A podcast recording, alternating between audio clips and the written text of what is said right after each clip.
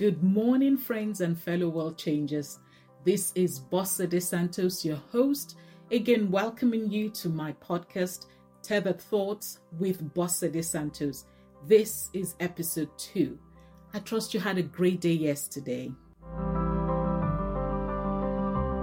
Yesterday, we kicked off with God's foolproof secret for a successful life His powerful, unchanging word.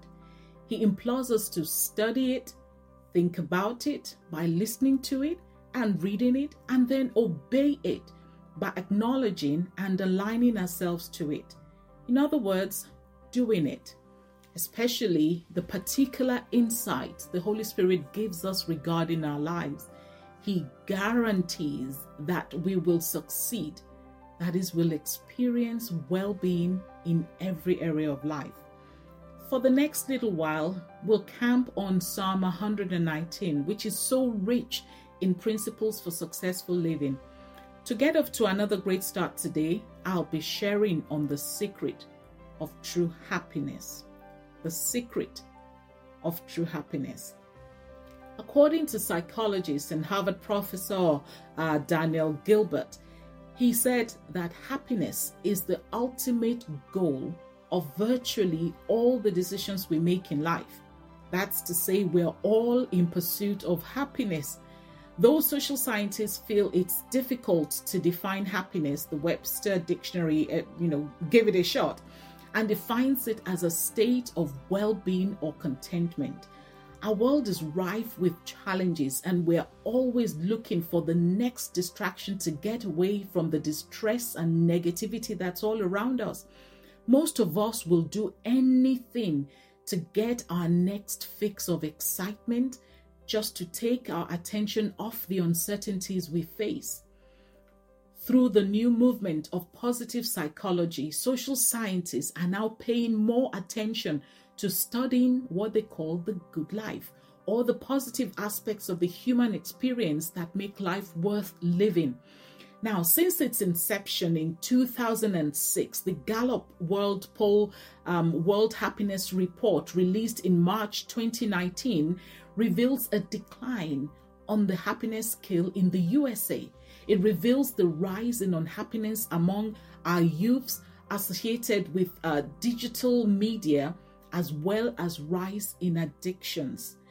Matthew 7, there Jesus warns of the danger of building a house, that's our lives, on sand, those things that don't last, as opposed to building on the rock, which is the Word of God, who is Jesus. The Word is a person, Jesus Christ.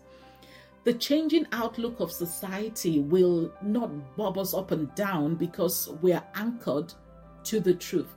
Now let's read uh, Psalm 119, uh, verses 1 to 8, which reveals to us the secret of happiness. And I love the way the Passion Translation has it. It says, You're only truly happy when you walk in total integrity, walking in the light of God's word. What joy overwhelms everyone who keeps the ways of God, those who seek Him as their heart's passion. They'll never do what's wrong, but will always choose the paths of the Lord. God has prescribed the right way to live, obeying His laws with all our hearts. How I long for my life to bring you glory as I follow each and every one of your holy precepts. Then I'll never be ashamed, for I take strength from all your commandments.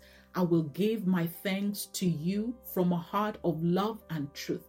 And every time I learn more of your righteous judgments, I will be faithful to all that your word reveals. So don't ever give up on me. Solomon affirms this in Psalm uh, Proverbs 16 verse 20.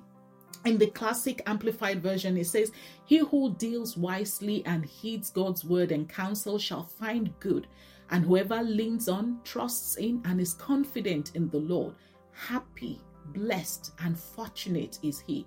The Passion Translation puts it this way it says, One skilled in business discovers prosperity, but the one who trusts in God is blessed beyond belief. Need I say more? Now, today, what we take away from this scripture, verse 1 talks about integrity. The dictionary defines integrity as adherence to moral and ethical principles, soundness of moral character, honesty. Verse 1 states it, states it clearly that we are only truly happy when we walk in total integrity. Verse 2 promises overwhelming joy when we seek Him with passion, making Him top priority by doing things His way. Jesus said to seek first His kingdom and His way of doing things and being right. Then everything we may need and desire in life will be added to us. Verse 4 shows us God's prescription for right living, faithful obedience to His laws.